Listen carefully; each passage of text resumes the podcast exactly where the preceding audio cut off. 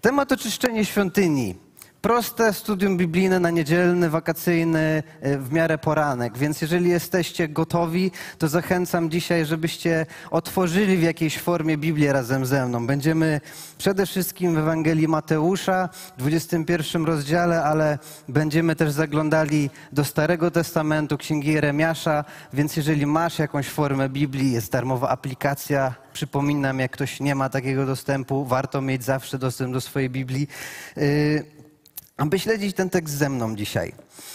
Ale w ramach takiego wstępu historia, nasz polski człowiek osiągnął niesamowite wydarzenie i jego historia troszeczkę nam pomoże złapać e, puentę dzisiejszej, e, dzisiejszego tekstu. Nie wiem, ilu z nas jest jakkolwiek sportowcami. Nie mówię zawodowymi, ale że aktywni sportowo. Biegasz, pływasz, jeździsz na rowerze. Ktoś jest w tej grupie, możecie zamachać. Możemy dać świadectwo, że jest, są jacyś ludzie sportowi. Dwie, trzy, cztery. No to kazanie dzisiaj do Was będzie w takim razie. Tych, co nie podnieśli rąk, o traktowaniu siebie jako świątyni. W każdym razie Robert Karaś. Ktoś kojarzy taką postać z naszego kraju?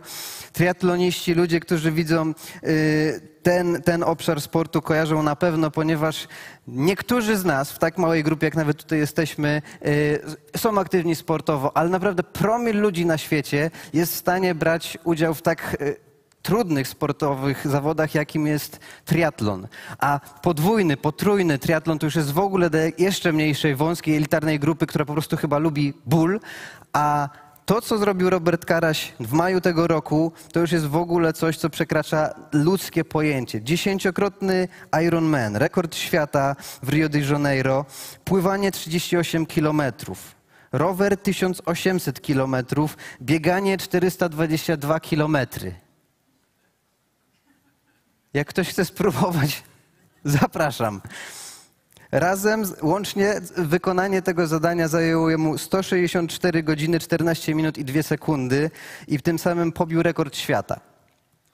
Ale jest mała drama dzisiaj, teraz w wakacje związana z całą tą historią. Bo w maju wielkie święto yy, i wielki szacunek i uznanie dla naszego polskiego sportowca, a teraz duża fala hejtu, ponieważ jak się okazuje, organizatorzy zawodów w Brazylii poinformowali, że w organizmie Roberta Karasia wykryto niedozwolone substancje. Że testy antydopingowe wykazały, że coś tam w organizmie było. I Karaś przyznał, że wiedział, iż bierze nielegalną substancję, jednak myślał, y, że nie, ona nie utrzyma się w organizmie do czasu triatlonu. Ponieważ w lutym tego samego roku brał, y, za, brał udział w sportowych zajęciach Fame MMA i żeby z, z, y, zbudować swoje, trochę odbudować organizm, żeby go nie wykluczyli z zawodów, wziął jakieś niedozwolone substancje, aby się szybciej zregenerować i wziąć udział w zawodach, ale miał obietnicę, że już do maja na pewno śladu nie będzie. Jak się okazuje, po testach, które są wykonane już po zawodach, tak się nie stało. Jest smutna historia, bo zdecydowanie ogromny szacunek dla takiego osiągnięcia. On to faktycznie fizycznie zrobił, ale w tej chwili nie chcą uznać jemu ani tego zwycięstwa, wręcz grożą. Y, jest w tej chwili y, zagrożenie, że zostanie zawieszony nawet na chyba 4 lata y, w kolejnych, w braniu udziału w kolejnych zawodach. A dla sportowca 4 lata to już jest bardzo dużo. A więc dla mnie puenta i powiązanie jest z dzisiejszym tekstem jest taka, że kiedy przychodzi właściwa weryfikacja, nie to, jak mi się wydaje, że będzie, nie to, jak ktoś mi opowiedział, że będzie, tylko ta właściwa, ci, co mają naprawdę narzędzie i to oni wykażą na końcu, co tam się dzieje. Kiedy przychodzi właściwa weryfikacja, nasze wyobrażenia o czystości, nasze wyobrażenie o czystości może okazać się błędne. Więc będziemy dzisiaj patrzeć na scenę bardzo znaną. Jezus przychodzi do świątyni i będzie tam robił porządek. Będzie wywalał i porządkował i będzie robił lekkie zamieszanie. Ale zapraszam dzisiaj do wysłuchania i pomyślenia o własnym życiu i o tym, czy czasem sami nie potrzebujemy oczyszczenia w jakiejś sferze. Czy sami nie ustaliliśmy sobie pewnej miary, miarki do weryfikowania tego, czy jest coś w porządku, czy nie w porządku? Ponieważ, jak się okazuje, mogą przychodzić takie momenty, kiedy nasze wyobrażenia są konfrontowane. W przypadku Roberta Karasia są to oficjalne testy. W przypadku ludzi, którzy zarządzali świątynią Pana w czasach Ewangelii, jest to po prostu obecność Jezusa, który przychodzi i on mówi, co jest dobrze, a co jest źle, i od razu się tym zajmuje. Jeszcze zanim zaczniemy czytać, jedna ciekawostka odnośnie tego fragmentu, bo kojarzymy. To nie jest taki jeden z tych fragmentów, który nagle wyciągam i nikt nigdy nie słyszał.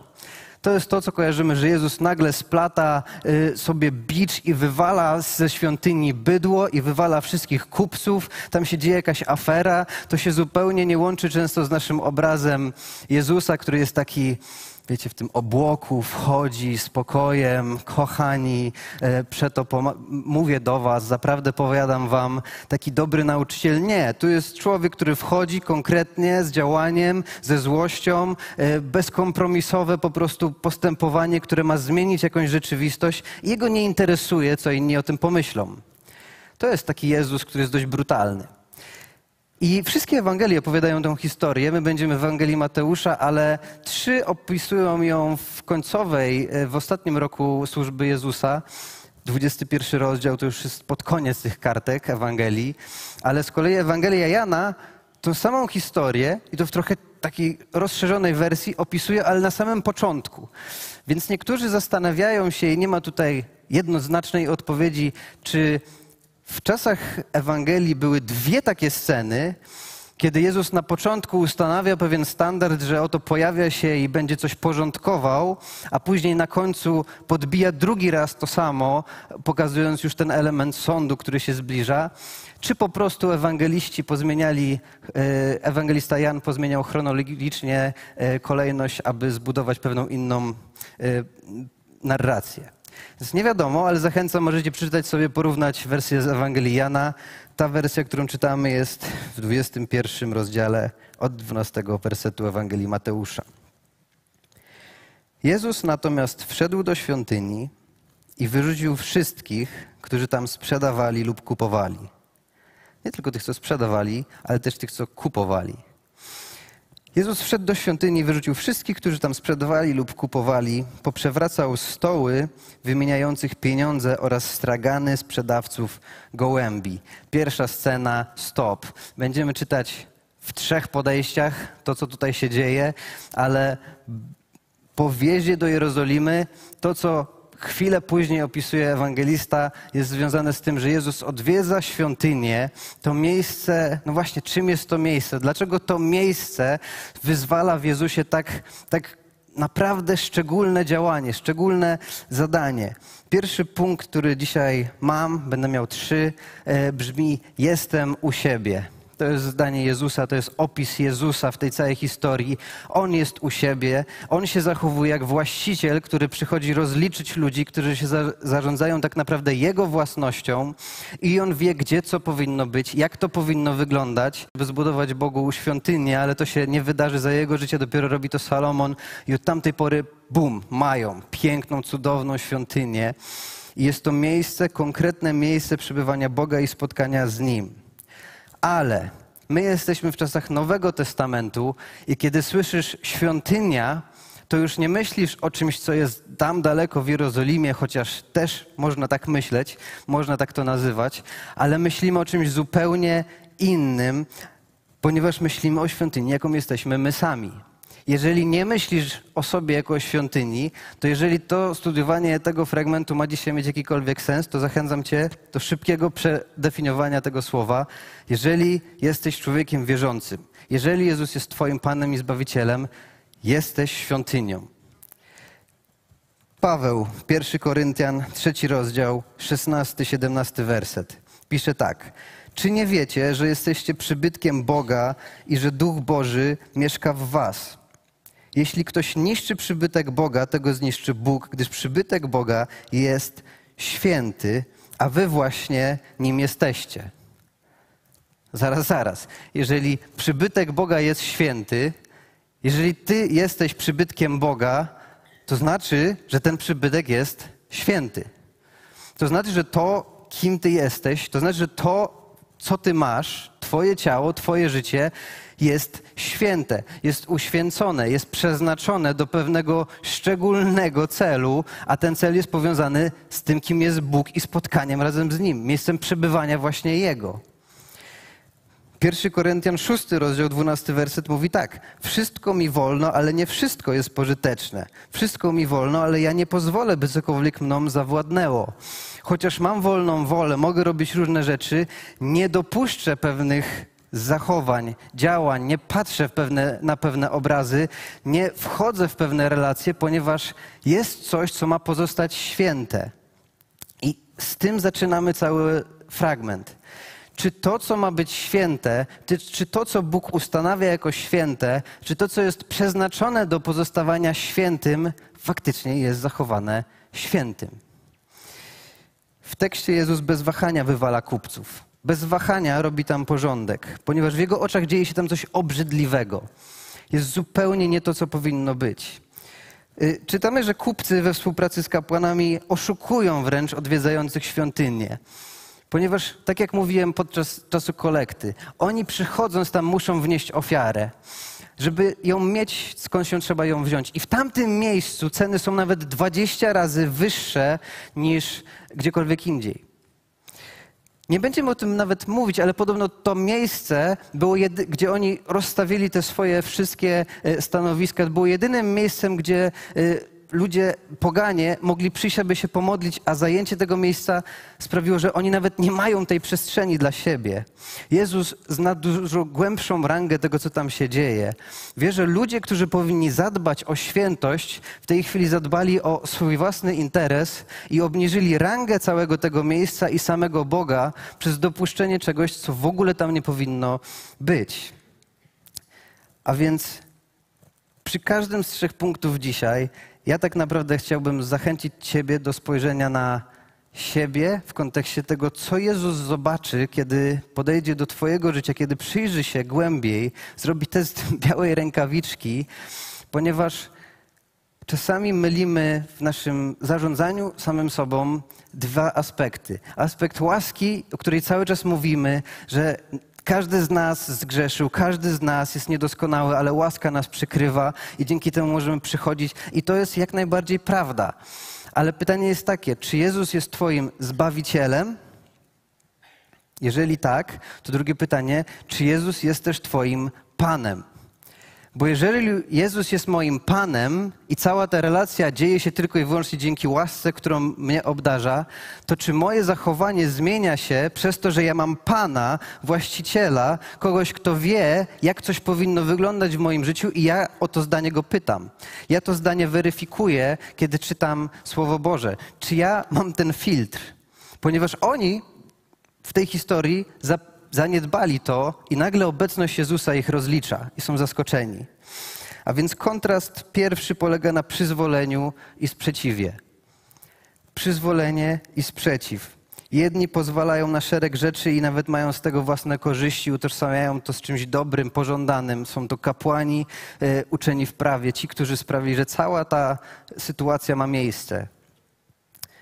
A Jezus bez wahania sprzeciwia się i zmienia rzeczywistość, przywracając to, co święte, momentalnie. Tak się, to się dzieje przy spotkaniu z Jezusem. A więc lekcja pierwsza, czy to, co ma być święte i czyste, utrzymuje jako święte i czyste. Nie mówimy o tym budynku w tej chwili. Nie mówimy o świątyni w Jerozolimie. Mówimy o Tobie i mnie. Mówimy o tym, czy w naszym wnętrzu to, co ma być święte, pozostaje święte. Czy to, co ma być czyste, zachowujemy czyste. Czy w ogóle mamy ten filtr. Bo spotkanie z Jezusem może to być dzisiaj, a może to być, kiedy dni naszego życia się skończą, będzie weryfikacją. I oczywiście pierwsza jest taka, czy jesteś zbawiony, czy wyznałeś go swoim Panem i Zbawicielem.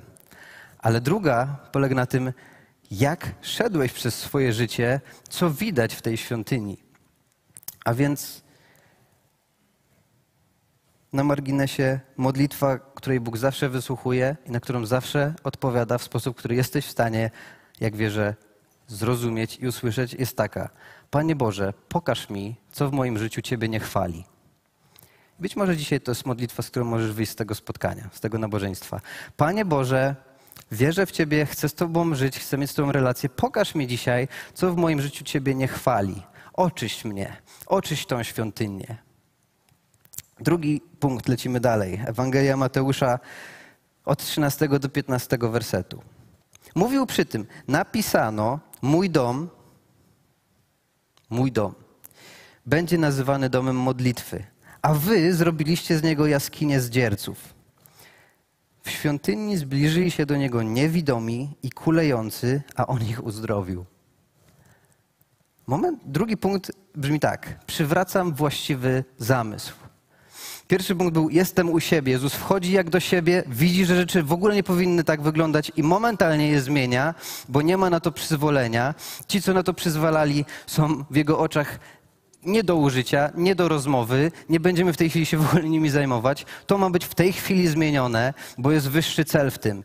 I chwilę później pokazuje, że przywrócenie właściwego zamysłu momentalnie objawia, że jest pewien zwrot z tej sytuacji, że jego obecność, jego działanie, jego oczyszczające działanie, kiedy świątynia zaczyna być przywrócona do tego, czym być powinna, świętym, czystym miejscem obecności Boga, to momentalnie widzimy, że ludzie, którzy nie daliby rady, nie daliby rady zmienić swojej rzeczywistości w spotkaniu z Nim, w zderzeniu z Nim, momentalnie doświadczają uzdrowienia to jest ten kontrast, ponieważ jedni narzucali, tak jak religia narzuca, coraz większe i wyższe ceny, abyś musiał nabywać to, co sprawi, że będziesz czuł się godny do tego, aby podejść do tego niedostępnego Boga, a Jezus momentalnie sprawia, że ci, którzy nawet gdyby mieli wszystkie pieniądze świata i tak by nie dali rady do Niego się zbliżyć, natychmiast ich życie zostaje zmienione. To jest historia, którą Jezus chce pisać nie tylko w Twoim, ale i przez Twoje i moje życie kiedy zderzamy się z innymi ludźmi. On to ma dla nas. Spotkania niedzielne mogą kończyć się właśnie takimi historiami. A więc kluczowe pytanie przy punkcie drugim jest takie: jaki jest cel życia chrześcijańskiego? Ciego i oddaje idealnie w środek, ale chwilę później się okazuje, że nie do tej tarczy. Poznać. I to się nigdy nie wydarzy, jeżeli ta zmiana nie dotyczy naszego charakteru, naszego wnętrza, naszego myślenia, naszych uczynków. Jezus bezkompromisowo tutaj o tym mówi i dzisiaj to słowo jest też do nas. Ja to mówię do siebie zdecydowanie, ponieważ czasem mała zmiana prowadzi do wielkich, y, zmiana małej rzeczy prowadzi do przemiany ogromnej całego życia. Mój dom będzie nazywany domem modlitwy, a wy zrobiliście z niego jaskinię zdzierców kontrast między domem modlitwy, o którym mówi Jezus, a jaskinią zdzierców jest czymś, co my dzisiaj możemy trochę próbować sobie złapać, ale on nawiązuje do bardzo konkretnej historii w księdze Jeremiasza, którą chciałbym, żebyśmy przeczytali. Jeżeli masz Biblię papierową albo elektroniczną, otwórz ze mną księgę Jeremiasza, jak widzisz mniej więcej w połowie, siódmy rozdział od pierwszego wersetu do wersetu jedenastego. Jest to dłuższy fragment, ale już kontrastuje dom, czyli to miejsce, w którym, do którego wracasz, miejsce, w którym możesz odpocząć, miejsce, do którego możesz zaprosić gości, miejsce, gdzie odpoczywasz i za które jesteś odpowiedzialny, kontrastuje z jaskinią zdzierców. Miejscem, gdzie, gdzie tak naprawdę można się schować, gdzie zrobić coś tajnego pod przykrywką. W tamtych czasach często tam trzymano niewłaściwie zdobyte bogactwa albo chowano się, aby planować takie rzeczy. W siódmym rozdziale Księgi Jeremiasza czytamy tak. I to jest to, do czego Jezus nawiązuje w Ewangelii. Oto słowo, które Pan skierował do Jeremiasza. Stań w bramie świątyni Pana i ogłaszaj tamto słowo. Słuchajcie słowa Pana, wy, wszyscy Judejczycy, którzy wkraczacie w te bramy, aby pokłonić się Panu. Tak mówi Pan zastępów, Bóg Izraela. Poprawcie postępowanie czyńcie to, co właściwe. Wtedy ja sprawię, że pozostaniecie we własnym kraju. Nie wierzcie, gdy wam powtarzają świątynia Pana, świątynia Pana, tu jest świątynia Pana. Musicie przede wszystkim szczerze poprawić swoje postępowanie. Musicie zmienić na lepsze swoje czyny. Jeśli między sobą szczerze będziecie trzymać się prawa, jeśli nie będziecie krzywdzić cudzoziemców, sierot, ani wdów, jeśli nie będziecie przelewać w tym kraju krwi niewinnej, ani czcić obcych bogów na własne nieszczęście, to wtedy rzeczywiście sprawię, że będziecie mieszkać w tym kraju, w ziemi, którą dałem waszym ojcom przed wiekami i na wieki. Posłuchajcie, naprawdę tutaj Bóg sam staje w miejscu, w którym mówi, że samo spotkanie, samo nazewnictwo, samo nawet trzymanie się starych obietnic jest niczym i nic się nie wydarzy, jeżeli na poziomie wnętrza i uczynków nie dochodzi do pewnej zmiany, która wynika z pokuty i zrozumienia, że nie jestem w tym miejscu, w którym zostałem, do którego zostałem powołany. Czytamy tak. Wy jednak słuchacie zapewnień, które są nieprawdą. Nie będziecie mieć z tego korzyści. Czy nie jest tak? Kradniecie, mordujecie, cudzołożycie, składacie fałszywe przysięgi, spalacie kadzidło balowi, służycie innym bogom, których nawet nie znacie, a potem przychodzicie, stajecie przede mną w tej świątyni, noszącej moje imię i mówicie, jesteśmy cali i zdrowi. I komentarz Boga, po to, by trwać przy swoich obrzydliwościach. Traktujecie tą świątynię noszącą moje imię, jakby była jaskinią zbójców. Owszem, ja to widzę, oświadcza Pan. Jakbym był na miejscu arcykapłanów i znawców prawa w czasach Ewangelii, doskonale wiedziałbym, do jakiej historii właśnie Jezus mnie tym jednym zdaniem przenosi. W jednym zdaniu jest w stanie napełnić takimi przesłaniem tą całą historię, że oto jesteś w miejscu, gdzie twoje wnętrze jest przesycone egoizmem, masz za nic to, gdzie jest imię Boga w tym wszystkim, przychodzisz do tego miejsca, traktujesz to miejsce jako jakiś schron do niewłaściwych rzeczy, ja to widzę, mówi Pan. I co z tym, co z tym dzisiaj możemy zrobić, z tym, z tym tekstem? Bo tak jak zaczęliśmy, patrzymy na tą świątynię jako na swoje wnętrze. I nasze wnętrze może być przemieniane, budowane, rozwijane, i wielu z nas jest w takim miejscu, bo Bóg przemienia nas od lat. Może być przestrzenią, która jest jak dom modlitwy, kiedy zostajesz sam, kiedy przychodzą trudne sytuacje, kiedy są rzeczy, które wyzwalają w tobie różne emocje, to, co dzieje się w twoim wnętrzu, jest jak grawitacja, która ciągnie w stronę Boga i do rozmowy z Nim, do komunikacji z Nim, do włączenia Go w tą sytuację, do szybkiego przypomnienia sobie i innym, Panie Boże, Ty jesteś moim Panem, Ty jesteś Panem tej sytuacji, co robimy.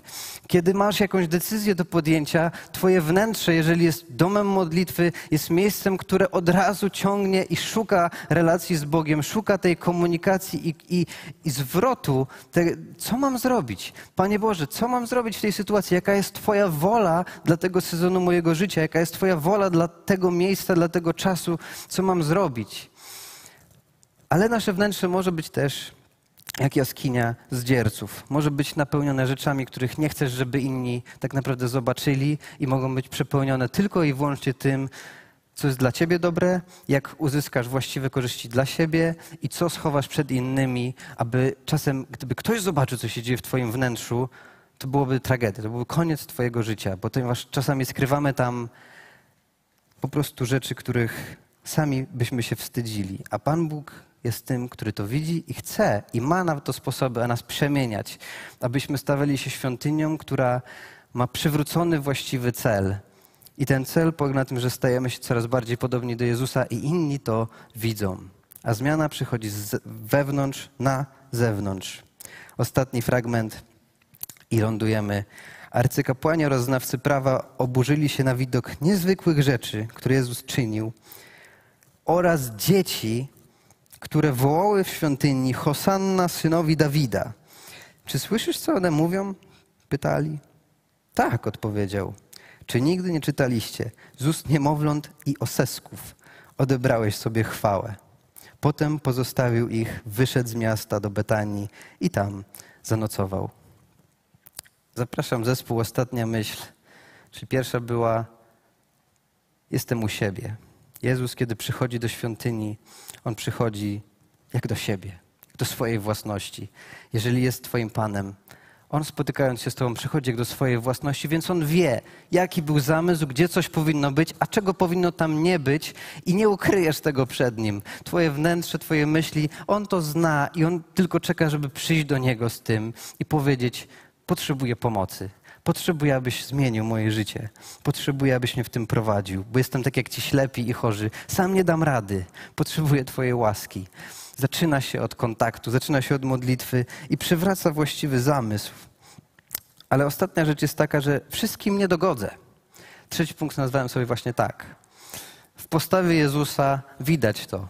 Wszystkim nie dogodzę i to nawet nie jest moim celem. Problem polega na tym, że czasem tą osobą, której on nawet nie zamierza w tej chwili dogodzić, jestem właśnie ja. Jesteś ty. Bo to, jaką zmianę zamierza przeprowadzić, to, co zamierza uwolnić, aby zawalczyć o to lepsze, co się może pojawić, kiedy zmiana się wydarzy, albo przed czym uchronić, bo kiedy przyjdzie czas weryfikacji, okaże się, że strasznie nam teraz źle i głupio, bo nigdy nie chcieliśmy, aby w nas było coś, czego no myśleliśmy, że już się jakoś to rozeszło po kościach, a jednak jest ten niewyznany grzech. Ta historia, która sprawia, że gorycz cały czas jest we mnie. Cały czas tam jest. I test białej rękawiczki Jezusa mówi, to tam jest, możemy się z tym zająć. Wszystkim nie dogodzę i na początku może być trudno, ale co, co tu tak naprawdę widać? Jezus wchodzi jako właściciel, wywala wszystko i wychodzi również jako właściciel. Nie zastanawia się nad tym, czy wszystkim się spodobało, czy wszyscy są na tak, czy w demokratycznym głosowaniu w tej chwili wygrałby na następnego kandydata do zarządzania tą świątynią. Nie interesuje go to, bo on wie, co tam powinno być. Przywraca właściwy zamysł, zrobił swoje i idzie dalej.